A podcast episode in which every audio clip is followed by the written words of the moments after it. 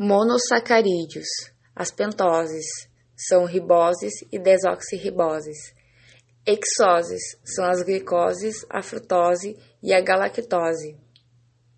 Disacarídeos, os ossídeos, são a maltose, que é a glicose mais a glicose, a sacarose, que é a glicose mais a frutose, a lactose, que é a glicose mais a galactose, e a celobiose, que é a glicose mais a glicose beta. Polissacarídeos, amido, reserva vegetal, glicogênio, animal, físico, fígado muscular, fungos. Celulose, perda celular vegetal, parede celular vegetal. Quitina, exoesqueleto dos artrópodes, parede celular dos fungos.